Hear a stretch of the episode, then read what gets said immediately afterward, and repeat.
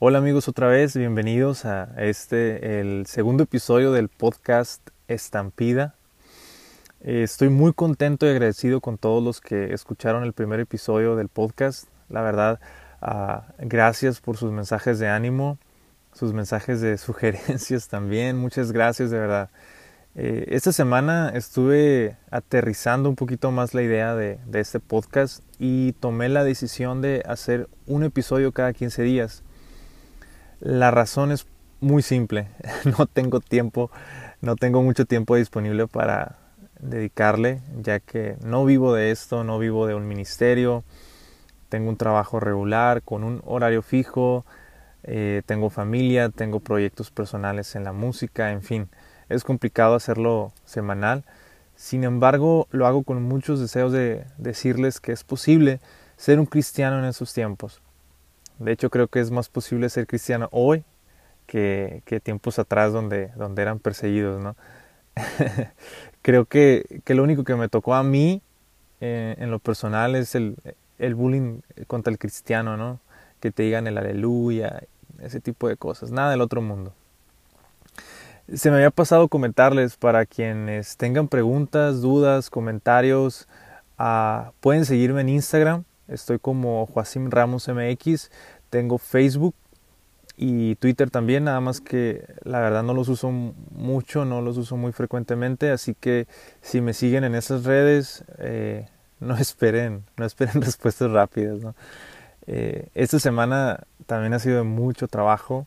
Estamos por sacar un video nuevo. Para los que no saben, a veces canto y me gusta hacer videos con la música que hago y así que estamos trabajando mucho en eso y estamos eh, planeando hacerlo, habíamos planeado hacerlo en un lugar que no se pudo, eh, era un tren que estaba ahí escondido y todo eso, nada más que llegó la policía y nos sacó y todo eso, entonces bueno, eh, lo vamos a retomar esta semana yo creo, pero algo que, que me gustó y que les quería compartir es así muy breve, este no es el podcast, únicamente es un mensaje que me, que me surgió, es tómense el tiempo para, para pensar de qué manera quieren dar su mensaje. Tómense el tiempo para tomar ideas, tómense el tiempo para desechar ideas, tómense su tiempo, no apresuren las cosas, de verdad.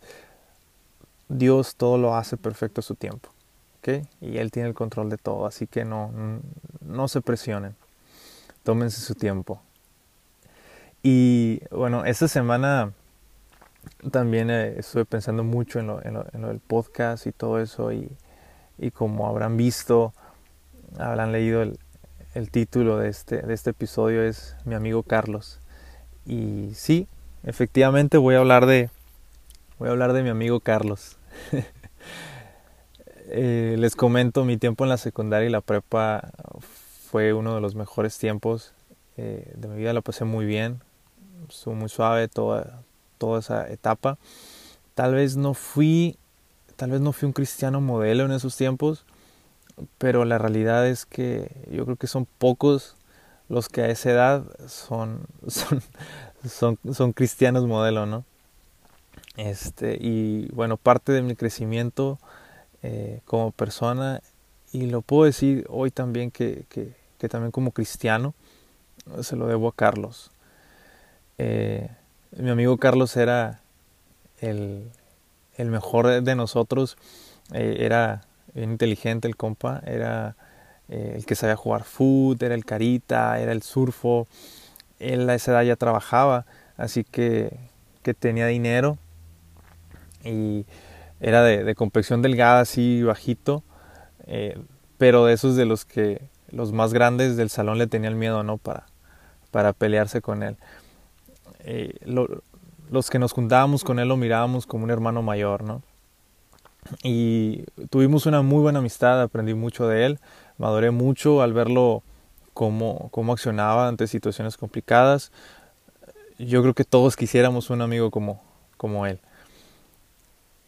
Después pasó el tiempo y yo tuve que mudarme de nuevo a Tijuana. Yo en ese tiempo vivía en Rosarito, acá en Baja California y por cuestiones de mi papá que es pastor nos tuvimos que, que devolver a, vivir acá a Tijuana entonces ya era un poquito complicado pasar a rato entre amigos, ¿no? Lo frecuentaba la verdad muy poco. La última vez que hablé con él fue en el bautizo de su hijo y eso fue hace un poquito más de ocho años. Recuerdo que me invitó, fui, lo saludé, lo miré, me invitó a comer en su casa y no sé, por alguna razón le dije que, que estaba ocupado, que no iba a poder ir a la comida, lo cual era la verdad una excusa por el sentimiento de incomodidad, ya que de mis amigos yo era el único que había ido y pues obviamente yo me imaginaba que Carlos iba a estar ocupado atendiendo a, sus otros invitados. Y no sé, esas situaciones siempre me hacen sentir un poquito incómodo, ¿no? Entonces, para evitar eso, pues simplemente no, no fui. Y, y esa fue la última vez que hablé con él. Hace un par de años, un poquito más, eh, estaba en el cine con mi esposa. Eh, en ese tiempo era mi novia. Y recibí una llamada de un amigo y contesté, sí, contesté dentro de la sala, lo cual, lo cual yo estoy en contra de todo eso, pero bueno, contesté la llamada y, y ese amigo me habla y me dice, hey, ¿qué onda? ¿Cómo estás? Eh, ¿Sabes qué? Ah, nada más para avisarte que, que Carlos falleció hoy. Ah, lo, lo asesinaron. Y wow, me cayó como, como balde de agua fría, literal. Eh, la verdad en ese momento se me salieron las lágrimas. No sé, es un sentimiento que, que no les sabría definir exactamente qué fue lo que sentí. Yo, mi primer pensamiento fue, esto es una broma, ¿no? O sea, no cabía en mi cabeza lo que, lo que me decía. Y le pregunté, es una broma, ¿no? Me dice, no, lo van a velar hoy en la noche. Y, y bueno, le dije, bueno, ahí nos vemos. Yo todavía con la esperanza de que fuera una broma, ¿no? Recuerdo que, que llegué en la, en, la, en la noche a Rosarito y miré toda su familia y todo. Y, wow, miré a mis amigos y empezamos a platicar y todo. Y, si era cierto, ¿no? Mi amigo Carlos había fallecido. Eh, ya un tiempo ahí, pues saludé a su familia, eh, saludé a más amigos que teníamos en común, eh, comenzamos a contar historias de Carlos, ¿no? Y, y cómo él era y, y todo eso, ¿no? Ah, finalmente, la verdad no soy mucho de, arrimarme a ver eh, las personas en la caja, al final me animé, eh, fuimos, un, unos amigos y yo lo miramos y, y me quedé por unos minutos mirando a Carlos dentro de esa caja. Y esa fue la última vez. Esa fue la última vez que miré a mi amigo Carlos. Dentro de una caja, dentro de un ataúd. Ah, desde ese momento hasta hoy me da vueltas una pregunta que Carlos me hizo cuando íbamos en la prepa estábamos un grupo de amigos hablando de cosas, cosas comunes y me dice, ¿por qué nunca nos has invitado a la iglesia? Y recuerdo que en ese momento contesté como, como con cierta vergüenza y también al mismo tiempo queriéndome ver muy moderno, muy rudo. Contesté algo así como uh, que yo no era de ese tipo de cristianos que, de, los que invitan, de, los que, de los que hablan de Dios todo el tiempo. Y cambié la plática a otra cosa rápidamente. Pero hoy, hoy en día, ¿cómo me hubiera gustado ser de esos cristianos? ¿Cómo me hubiera gustado ser de, de esos de los que les hablan a, a sus amigos de Dios? ¿Ves? Porque porque entendí algo, entendí algo. Gente alrededor tuyo mueren y tú no les has hablado de Jesús. Gente muere porque tú callas. Hay algo que tenemos que entender. Y eso es que el Evangelio de Cristo es importante. Pero sobre todo, sobre todo es urgente. Timoteo, segundo de Timoteo dice que pero tú sé sobrio en todo, en todo y soporta las aflicciones. Haz obra de evangelista, cumple tu ministerio. Porque cuando callas gente es lastimada, gente es herida, cuando callas estás siendo un anticristo. Sí, si tú callas el Evangelio de Cristo, tú estás siendo un anticristo. A veces vamos por la vida con una máscara de todo menos de cristianos. Ponemos una máscara a nuestras redes sociales donde compartimos todo y compartimos de todo menos de Dios.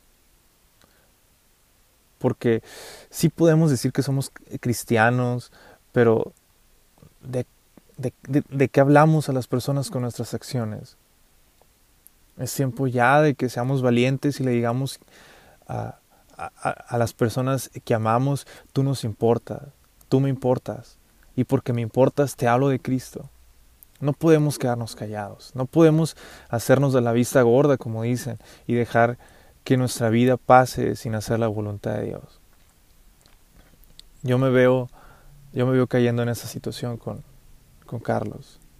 Y duele el saber que tuve la opción de presentarle algo que pudo haberle cambiado la vida algo que era mi deber decirle. Recuerdo muchas veces haber compartido agua con mis amigos. Uno, cuando íbamos caminando, nos daba sed y, si yo tenía la botella, pues la, la tenía que compartir. Y todos tomábamos de la misma botella. Pero si captas, ese es el Evangelio. Tenemos que compartir cuando los demás tienen sed. Muchas veces escondemos la botella. Y aunque se note que la traemos, la negamos. ¿Por qué? ¿Para qué? ¿Para que no nos digan los aleluyas? ¿Para que no nos digan fanáticos? La realidad es que el tiempo no va a regresar y gente se está muriendo. Mateo 5:15 dice, nos dice ah, que pongamos nuestra lámpara en lo alto para que ilumine o eso predicamos, pero la realidad es que muchas veces queremos apagar esa luz para que nadie más la vea, para que ni siquiera nosotros la podamos ver. Cada vez que queremos, cada vez nos queremos parecer a, a todos, cada vez nos queremos parecer a todos menos a Jesús. Nos queremos parecer al, al chido que golpea a los débiles, al que juega con las mujeres, al que ve pornografía, al que toma y la pasa bien en los antros, nos queremos parecer a la muchacha que sube fotos con poca ropa, pero, pero pone sus versículos bíblicos ¿no? de, de título. Nos queremos parecer a todos, menos a Jesús. Y luego tomamos nuestro lugar como jueces y decimos que tal persona sí merece el Evangelio porque se ve muy necesitada y que tal persona no porque tiene dinero y nos va a rechazar, no necesita el Evangelio. Estamos muy equivocados. Dios murió por todos. Dios murió para darles el Evangelio a todos. No es nuestro deber decidir a quién salvar y a quién no.